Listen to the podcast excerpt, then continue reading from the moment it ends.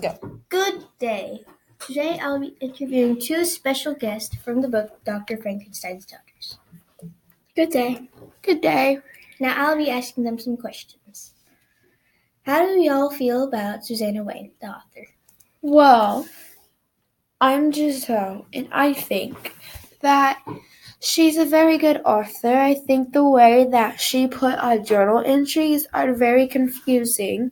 I'm not quite sure why she did that, but it's more on a personal level. so I'm very pleased with the book.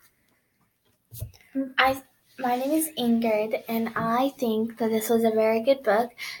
Like my sister Giselle said, she did take away some of our privacy, but overall, it was a great book. Okay. How is it different from being born in 1815 than from 2018? Well, it is very different. I mean, who would talk to your parents that way? My grandfather would smack me red. And I know he would smack me too if I agreed with Giselle. So, it's very different. Even y'all's technology. What did we have? A radiator, right? Yes, That was the only thing we had. What are these things called? Phones? What?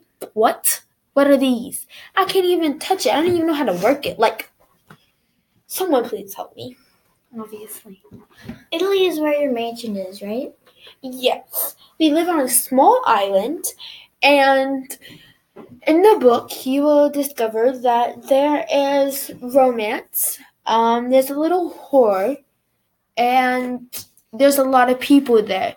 So it's really a small island. So since it's so small and there's a lot of people, everybody kind of knows each other. And since everybody knows each other, there's a lot of mysteries going on.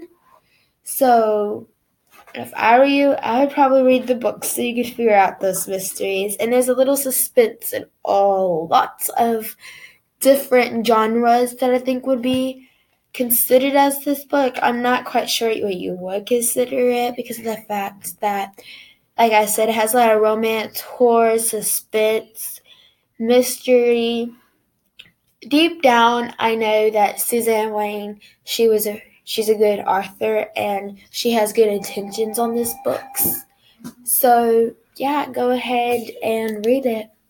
Bye. Bye.